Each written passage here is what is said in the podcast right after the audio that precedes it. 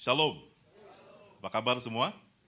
Luar biasa. Ya tidak terasa tadi saya ngobrol dengan hamba-hamba Tuhan di tempat ini. Tidak terasa memang satu tahun berjalan dan sepertinya waktu begitu sangat cepat. Kita masuk di bulan terakhir di tahun 2022 dan sebentar kita akan masuk dalam pelayan Natal. Dan kalau Tuhan izinkan kita masuk dalam perayaan ibadah pergantian tahun. Kalau kita renungkan Bapak Ibu, begitu luar biasa apa yang terjadi di belakang kita. Saya tidak tahu apa yang Bapak Ibu alami, tapi saya percaya penyertaan Tuhan luar biasa. Amin. Saya percaya Bapak Ibu merasakan bagaimana tangan Tuhan bekerja atas kehidupan Bapak Ibu. Sakit penyakit sudah Tuhan sembuhkan, persoalan sudah Tuhan berikan jalan keluar. Atau mungkin ada di antara kita yang saat ini pun masih mengalami persoalan. Itulah kehidupan Bapak Ibu. Kita masih berjalan dan kita berharap anugerah Tuhan semakin dinyatakan dalam hidup kita.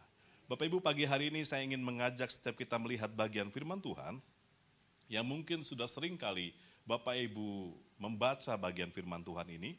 Namun hari ini saya ingin membawa Bapak Ibu, saudara-saudara sekalian, jemaat Tuhan yang hadir di tempat ini maupun yang ada di rumah, untuk melihat kisah tersebut dari sudut pandang yang agak berbeda. Ya, kisah yang sama tetapi dari sudut pandang yang berbeda. Yaitu tentang bagaimana riwayat Allah memanggil Musa dari seorang gembala kambing domba di usianya yang sudah hampir lanjut Bapak Ibu. 80 tahun menjadi seorang pembebas bangsa, bangsa Israel yang keluar dari tanah Mesir. Mari kita melihat bagian firman Tuhan dari Keluaran pasal 3 ayat 7 sampai 12. Keluaran pasal 3 ayat 7 sampai 12. Saya akan membacakan ayat-ayat ini untuk setiap Bapak Ibu jemaat sekalian. Keluaran pasal 3 ayat 7 sampai 12 demikian firman Tuhan. Dan Tuhan berfirman, Aku telah memperhatikan dengan sungguh kesengsaraan umatku di tanah Mesir – dan aku telah mendengar seruan mereka yang disebabkan oleh pengerah-pengerah mereka. Ya, aku mengetahui penderitaan mereka. Sebab itu aku telah turun untuk melepaskan mereka dari tangan orang Mesir dan menuntun mereka keluar dari negeri itu ke suatu negeri yang baik dan luas. Suatu negeri yang berlimpah-limpah susu dan madunya. Ke tempat orang Kanaan, orang Het, orang Amori, orang Feris, orang Hewi, dan orang Yebus. Ayat 9. Sekarang seruan orang Israel telah sampai kepadaku, juga telah kulihat betapa kerasnya orang Mesir menindas mereka. Jadi sekarang pergilah, aku mengutus engkau kepada Fir'aun untuk membawa umatku orang Israel keluar dari Mesir. Tetapi Musa berkata kepada Allah, Siapakah aku ini? Maka aku yang akan menghadap Fir'aun dan membawa orang Israel keluar dari tanah Mesir. Lalu firmannya, Bukankah aku akan menyertai engkau?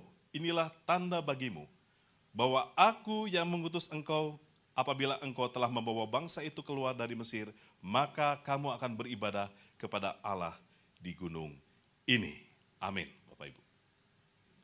Bapak Ibu, ada satu kisah tentang kesetiaan dan pengabdian yang mungkin tidak dimiliki oleh semua hewan peliharaan.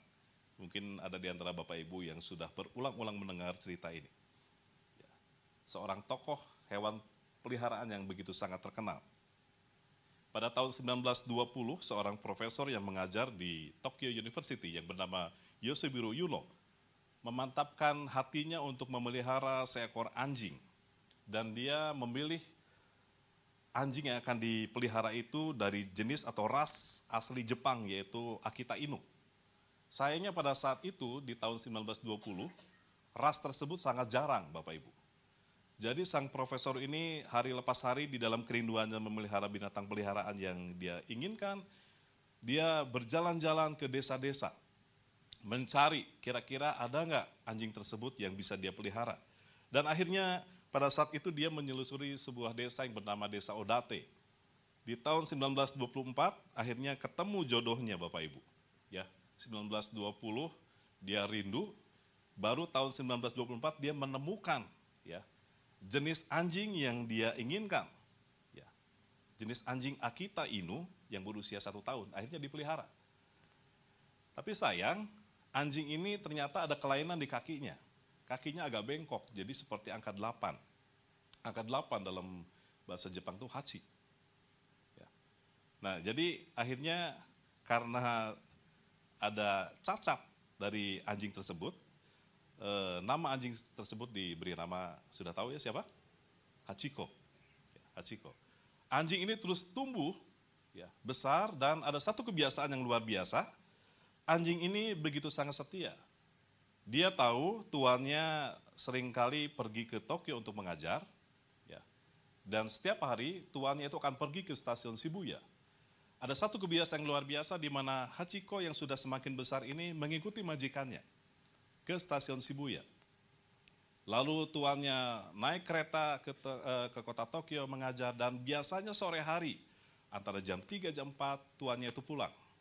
Sesuai dengan waktu pada saat dia pulang. Pada saat dia pulang, Hachiko ini ada di stasiun Shibuya dan pulang bersama-sama. Saking apa? Saking dekatnya hubungan antara tuan dan anjing peliharaan ini sampai si anjing mengerti bagaimana dia harus setia kepada tuannya, Bapak Ibu. Tahun berganti tahun, Bapak Ibu. Dan hal yang buruk terjadi pada satu saat profesor ini pergi mengajar dan pada saat dia sedang mengajar di universitas di Tokyo, dia kena serangan jantung. Dia meninggal saat itu. Dan Hachiko yang biasanya dia mengantar ke stasiun Shibuya, dia menunggu menanti tuannya pulang, didapati bahwa tuannya tidak pulang-pulang. Setiap orang yang turun dari kereta dia lihat tidak ada tuannya. Saudara bayangkan itu bukan satu hari, dua hari, satu minggu, satu bulan. Bertahun-tahun dia tidak pernah lihat lagi wajah tuannya tersebut. Karena anjing dia tidak tahu kalau tuannya itu sudah mati. Awal-awal tahun merupakan awal-awal yang berat. Kenapa? Hachiko dianggap sebagai anjing liar.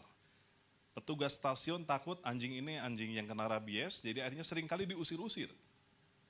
Tapi lama-kelamaan para petugas eh, stasiun jadi tahu bahwa sebetulnya anjing ini adalah anjing peliharaan profesor yang meninggal beberapa waktu yang lalu di Tokyo University.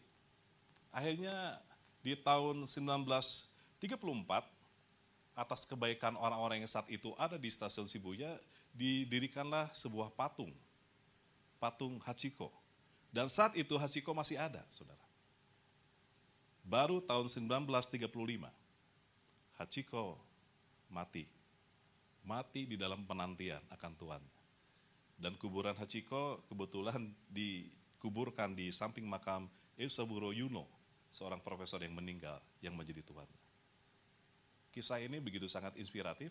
Bapak Ibu kalau mendengar dan membaca, ya mungkin hal yang luar biasa. Ada satu kesetiaan yang begitu sangat-sangat luar biasa dan kedekatan yang begitu sangat intens antara tuan dan anjing peliharaannya.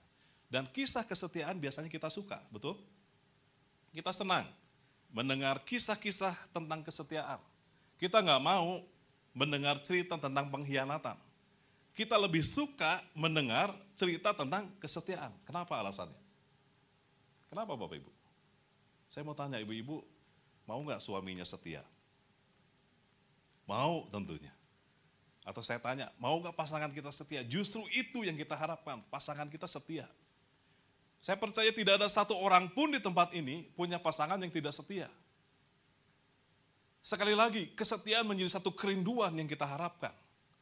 Dimiliki oleh orang-orang yang kita kasihi. Oleh siapa pun, setiap kita rindu dan suka dengan yang namanya kesetiaan. Kenapa Bapak Ibu? Kita begitu sangat suka dengan yang namanya kesetiaan karena kita diciptakan, dilahirkan baru oleh satu pribadi yang setia. Siapa? Tuhan Yesus. Kenapa kita begitu sangat suka dengan kisah kesetiaan? Karena sifat-sifat Allah itu ada dalam hidup kita sebagai manusia. Dan kisah di dalam keluaran tadi menceritakan tentang bagaimana Allah setia Bapak Ibu.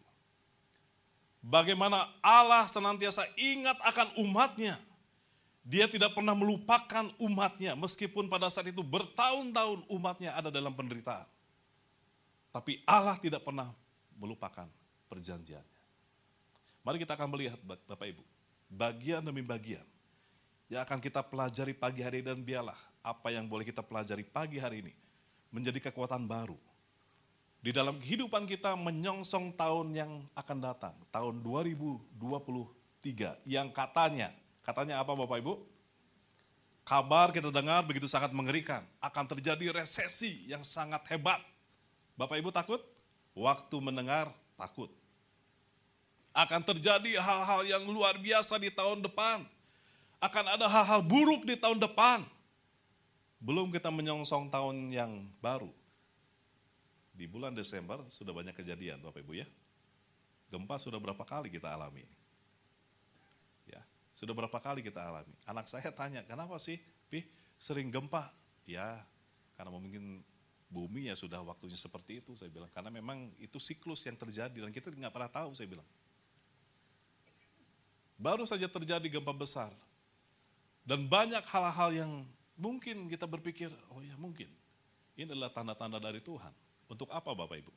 Saya berharap setiap jemaat Tuhan di mana pun saudara berada, yang ada di tempat ini, tetap kita waspada dan berjaga-jaga. Waspada dan berjaga-jaga. Tetapi saya percaya di dalam kewaspadaan kita, kita memiliki pribadi yang luar biasa. Di dalam kewaspadaan dan sikap berjaga-jaga saudara, kita bersyukur karena ada satu kekuatan yang luar biasa. Allah yang setia yang menyertai kita. Dan mari kita lihat bukti daripada kesetiaan Allah melalui firman Tuhan yang tadi kita baca. Di dalam keluaran pasal 3, 7 sampai 12 kita melihat bagaimana Allah berkarya atas umatnya. Yang pertama saudara, dari ayat-ayat yang kita baca ini, hal yang pertama, Tuhan adalah pribadi yang setia terhadap umatnya. Amin. Tuhan adalah pribadi yang setia terhadap umatnya. Bapak Ibu, ketika mereka sedang di dalam penderitaan, yaitu ada dalam penindasan bangsa Mesir. Saudara mungkin kita melihat bahwa Allah sepertinya tidak peduli terhadap mereka. Ternyata tidak, saudara. Allah bukan pribadi yang tidak peduli kepada mereka. Ia mengetahui beban perbudakan yang mereka alami. Ia mendengar teriakan dan seruan umatnya pada saat mereka tertindas oleh orang Mesir. Kita lihat dalam keluaran 3 ayat 7 tadi. Dan Tuhan berfirman, aku telah memperhatikan dengan sungguh-sungguh kesengsaraan umatku di tanah Mesir. Dan aku telah mendengar seruan mereka yang disebabkan oleh pengarah-pengarah mereka. Ya, aku mengetahui penderitaan mereka. Di awal tadi saya katakan mungkin ada di antara saudara yang sampai dengan saat ini persoalan saudara masih belum terselesaikan saudara masih terbebani oleh persoalan-persoalan yang membebani hidup saudara. Saudara masih berjalan terseok-seok kenapa? Persoalan berat yang saat ini sedang saudara tanggung. Saudara ingat, bukan berarti Allah diam. Allah tahu penderitaanmu. Allah tahu keluh kesahmu. Allah tahu persoalanmu. Jangan sampai ada pemikiran dalam pikiran kita bahwa Allah tidak peduli lagi. No, saudara. Dia tahu, saudara. Apa yang menjadi seruan hati saudara, dia tahu. Katakan kiri kanan, Tuhan tahu persoalanku. Amin. Tuhan tahu persoalanku. Mungkin saudara sudah frustasi saat ini menghadapi persoalan yang tidak kunjung selesai. Saudara pagi hari ini firman Tuhan katakan, dia tahu persoalanmu. Dia tahu setiap jerih, lelah, dan segala hal yang membebaniku. Dia tahu, saudara. Saya kadang teringat dengan perjalanan iman saya.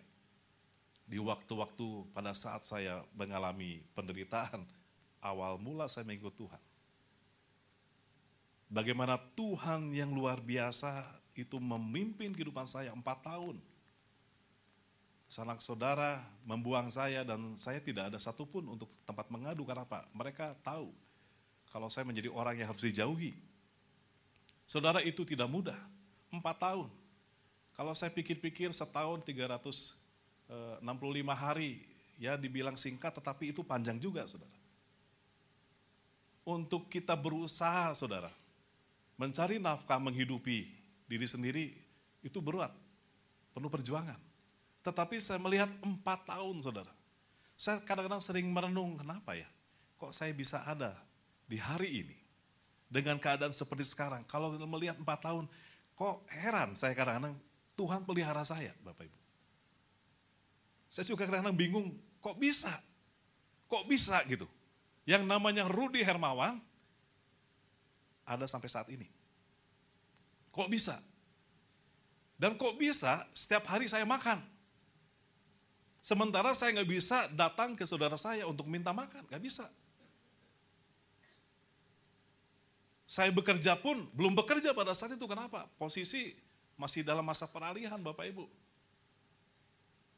Saya pendidikan, saya keluar, lalu diusir. Empat tahun saya melihat Allah setia. Allah setia. Bukan bohong, bukan janji. Saya merasakan dan saya sering katakan, kalau dulu saya heran dengan perkataan orang percaya bahwa Yesus Allah hidup, saya heran hidup apanya? Dia akan mati, karena saya yakin dulu yang namanya Yesus mati, disalibkan seperti itu. Tetapi saya merasakan bahwa Allah yang saya sembah di dalam Tuhan Yesus adalah Tuhan yang setia terhadap umatnya. Amin. Saya percaya tahun yang akan datang penuh dengan berita-berita yang menggemparkan. Tahun yang akan datang penuh dengan ketakutan. Tapi saya sangat percaya Tuhan adalah pribadi yang setia terhadap umatnya. Saya percaya pemeliharaan Tuhan akan tetap nyata atas hidupmu. Dunia boleh bergoncang tetapi kita percaya kesetiaan Tuhan tidak pernah lekang oleh waktu. Saudara, Bapak, Ibu, saudara sekalian, kita harus mengetahui tentang hal itu. Sehingga apa pun yang terjadi, saudara tidak akan mudah mundur dari hadapan Tuhan. Karena saudara punya keyakinan, dia Allah yang setia kepada saya sebagai umatnya. Yang kedua, saudara, riwayat perjumpaan Musa dengan Tuhan di dalam keluaran tiga menjelaskan kepada kita semua bahwa Tuhan adalah pribadi yang setia terhadap janjinya. Saya bacakan ayat 8 dari pasal 3. Sebab itu aku telah turun untuk melepaskan mereka dari tangan orang Mesir dan menuntun mereka keluar dari negeri itu ke suatu negeri yang baik dan luas, suatu negeri yang berlimpah-limpah susu dan madunya, ke tempat orang Kanaan, orang Het, orang Amori, orang Feris, orang Hewi, dan orang Yebus, saudara. Kesetiaan Tuhan terhadap janji terlihat di dalam dua hal. Yang pertama, dia ingat janjinya. Dia ingat, yaitu bagaimana dia mengingat janjinya. Ya, saudara, kita lihat bahwa sebelum Tuhan berbicara kepada Musa, Tuhan sudah berbicara terlebih dahulu kepada nenek moyang Musa. Ada uh, jenjang waktu 430 tahun. Saudara. 430 tahun bangsa Israel hidup di Mesir. Dari sejak zaman Yakub sampai kepada Musa. Waktu yang panjang 430 tahun. Dan Tuhan pernah berjanji kepada Abraham tentang bagaimana keturunannya akan hidup di satu tanah perjanjian. Ada satu rentang waktu yang sangat panjang, saudara. Apakah Tuhan lupa dengan janjinya? Tidak. Dia ingat akan janjinya. Saya tidak pernah tahu Tuhan pernah berfirman dan menjadi satu kekuatan dalam hidupmu tentang janji Tuhan. Dan saudara melihat kapan Tuhan janjimu digenapi dalam hidupku. Setiap orang mungkin punya pernyataan dari Tuhan tentang janji Tuhan yang diyakini akan terjadi. Dan mungkin saudara sedang menanti-nantikan janji Tuhan itu terjadi dalam hidupmu. Ingat, Tuhan ingat. Tuhan bukan pribadi yang pelupa. Dia ingat akan janjinya. Saya pelupa, saudara. Tapi Tuhan adalah pribadi yang senantiasa mengingat janjinya. Bukan hanya mengingat, tapi yang kedua, dia menggenapi janjinya. Kalau hanya ingat ya percuma Bapak Ibu ya. Ya. Oh ya ya ingat tapi tidak mengenapi percuma. Dan Tuhan bukan hanya mengingat tetapi dia mengenapi janjinya. Manusia sering lupa. Tadi saya katakan saya pelupa. Manusia sering kali lupa dengan janji-janjinya. Tapi Tuhan tidak pernah lupa dengan janjinya. Dan dia mengenapi janjinya. Saya berharap jemaat Tuhan di tempat ini menjadi jemaat yang semakin militan. Karena setiap saat, setiap waktu Bapak Ibu melihat bagaimana tangan dan karya Tuhan dinyatakan dalam hidup Bapak Ibu. Jujur di tahun-tahun ini saya kehilangan dengan orang-orang yang saya kenal dan saya anggap dekat juga. Itu sangat mengagetkan. Tapi saya berpikir lagi, saya berpikir lagi, iya karena memang setiap manusia punya waktunya masing-masing. Sampai kapan kita hidup dalam dunia ini? Kadang-kadang kita orang yang kehilangan merasa sedih. Tapi satu hal yang harus saudara imani. Bahwa Tuhan akan senantiasa menuntunmu yang masih diberikan izin Tuhan untuk hidup dalam dunia ini. Di dalam segala ketakutan-ketakutan yang kita alami, kita harus eh, punya keyakinan, punya keteguhan iman bahwa Tuhan tidak pernah meninggalkan saya. Di dalam keterpurukan kita yang saat ini kita alami, ingat, Tuhan tidak pernah meninggalkan saya. Yang ketiga, saudara, setelah kita melihat bagaimana Tuhan sebagai pribadi yang setia terhadap janjinya. Yang ketiga, Tuhan eh, kesetiaan Tuhan melampaui keterbatasan kita sebagai manusia. Kenapa saya katakan demikian? Saudara Musa dipanggil oleh Tuhan usia berapa? Untuk memimpin umat Israel keluar dari tanah Mesir usia berapa? Delapan? Usia yang muda atau sudah tua? Saya mau tanya, usia masih muda atau itu sudah tua? Sudah tua. Sudah tua, saudara. Saudara, mungkin di sini ada pimpinan perusahaan, ada bos di sini yang mungkin punya perusahaan. Pernah nggak saudara membuka lowongan pekerjaan di pabrik saudara, di kantor saudara? Dibuka lowongan pekerjaan, usia harus di atas 80 tahun. Ya, tidak perlu pengalaman untuk memimpin pabrik. Yang penting cakap dalam mengembalakan domba gitu ya. Ada nggak kayak gitu? Saya pikir nggak ada saudara. Yang dicari itu yang baru lulus, masih segar, masih energik, usia masih muda, masih produktif. Jarang dan mungkin tidak ada perusahaan yang menerima lowongan pekerjaan untuk usia yang 80 tahun ke atas. Nggak ada. Buat apa? Sudah siap-siap mau menuju ke ya ke bumi baru. Ya. Seperti itu. Tapi Tuhan tidak melihat hal itu Bapak Ibu. Sekali Tuhan menetapkan seseorang untuk dipakai oleh Tuhan, dia akan pakai saudara. Kondisi apa pun yang terjadi, Tuhan akan pakai. Sekali Tuhan memanggil seseorang untuk melayani Tuhan, di dalam keberadaan mungkin kehidupan perjalanan yang turun naik, sekali panggilan Tuhan atas seseorang, panggilan Tuhan itu akan tetap atas seseorang tersebut. Saya sudah sering kali menghadapi yang namanya dianggap tidak penting. Saya sudah sering kali dianggap, ah mengecewakan? Ya saudara, ya mengecewakan betul.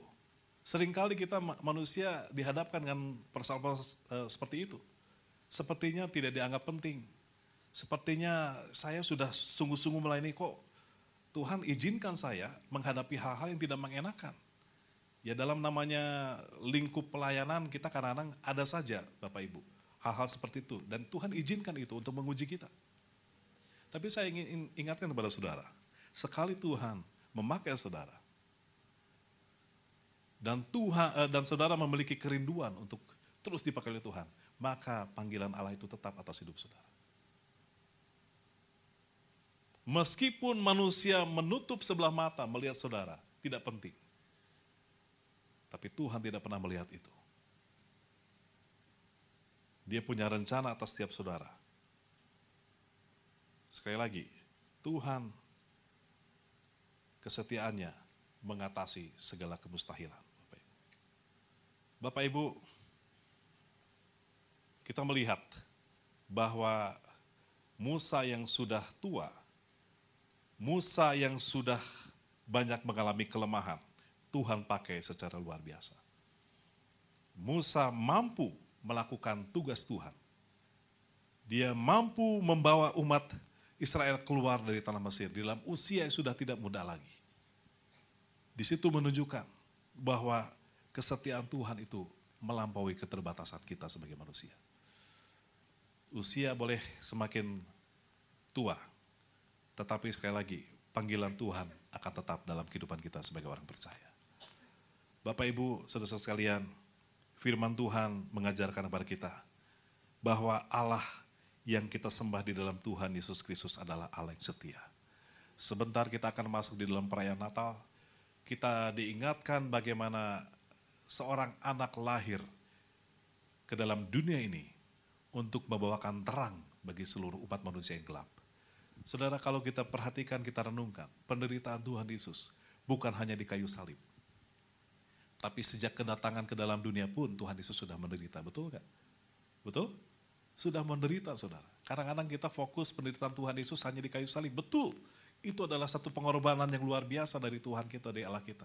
Untuk menebus dosa-dosa manusia. Tapi kalau kita perhatikan, semenjak dia datang ke dalam dunia, dia sudah menderita. Kenapa? Maria yang saat itu akan melahir, melahirkan, susah untuk mencari penginap, penginapan. Sampai akhirnya harus lahir di kandang domba. Saya sering tanya, ada di antara Bapak Ibu jemaat Tuhan, yang dilahirkan oleh orang tua kita di kandang domba atau kandang ayam. Nggak ada seorang pun di tempat ini. Di mana kita mengalami apa yang dialami oleh pribadi yang luar biasa Tuhan Yesus. Tapi dari perjalanan kehidupan Tuhan selama ada di dalam dunia, kita melihat bagaimana kesetiaannya nyata atas setiap pengikut-pengikutnya, para murid-muridnya, dan terlebih bagi kita sebagai umat percaya. Bapak Ibu, biarlah momen Natal pada tahun ini semakin mengingatkan kepada kita. Tahun demi tahun telah kita lalui. Natal demi Natal telah kita rayakan bersama. Ingat, kesetiaannya tidak pernah lekang oleh waktu. Saudara harus bersyukur kalau Tuhan izinkan kita masuk di tahun yang baru, di tahun 2023. Ucapkan syukur kepada Tuhan. Dengan ucapan syukur yang terbaik di hadapan Tuhan. Dengan segala kerendahan hati mengucapkan terima kasih kepada Tuhan. Karena apa? Penyertaan, kasih setia Tuhan menyertai kita semua. Saat ini sampai nanti di batas akhir kita hidup di dalam dunia ini. Sampai kepada garis finish. Tuhan tetap setia. Tuhan tetap setia. Katakan kiri kanan, Allah kita setia. Berikan sorak-sorak bagi Tuhan, Allah kita setia. Di dalam setiap kelemahan, kuasa Tuhan semakin sempurna. Tantangan boleh datang atas hidup kita, tetapi Tuhan kita lebih hebat dari masalah kita. Mari kita berserah kepada Tuhan dengan kerendahan hati.